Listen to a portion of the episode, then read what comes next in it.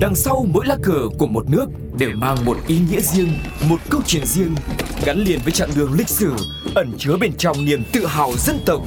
Hiểu về mỗi lá cờ là hiểu được tinh thần của mỗi đất nước, cùng nhìn rộng rãi thế giới với series Chuyện bất ngờ về những lá cờ. Chào mừng các bạn đang quay trở lại với chuyện bất ngờ về những lá cờ. Ngày hôm nay chúng ta sẽ cùng tìm hiểu về lá cờ của Hungary. Các bạn thân mến, Hungary là một trong những quốc gia có lá cờ sử dụng ba màu được thiết kế thành ba sọc trên thế giới. Cờ nước Hungary là niềm tự hào của người Hungary, cũng là biểu tượng cho đất nước này.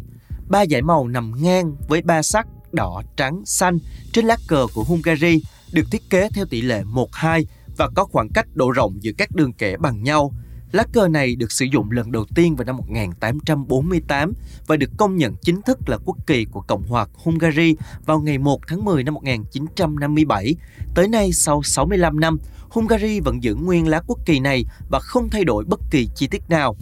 Một điều thú vị về quốc kỳ Hungary là lá cờ này trông gần giống cờ Ý xoay ngang 90 độ, có sắc đỏ và xanh đậm hơn. Như ở trên đã nhắc đến, Mặc dù cờ Hungary sử dụng màu sắc tương đồng với cờ Ý, song ý nghĩa của mỗi màu sắc lại khác nhau. Nếu như quốc kỳ của Italy gợi nhớ đến thiên nhiên của quốc gia này, thì màu quốc kỳ Hungary thiên nhiều hơn về đức tính, niềm tin của dân tộc họ. Ý nghĩa về màu cờ Hungary được hiến pháp của nước này ghi lại như sau. Màu đỏ mang ý nghĩa của sức mạnh, tượng trưng cho sự kiên cường, mạnh mẽ của Hungary trải qua ngàn năm lịch sử.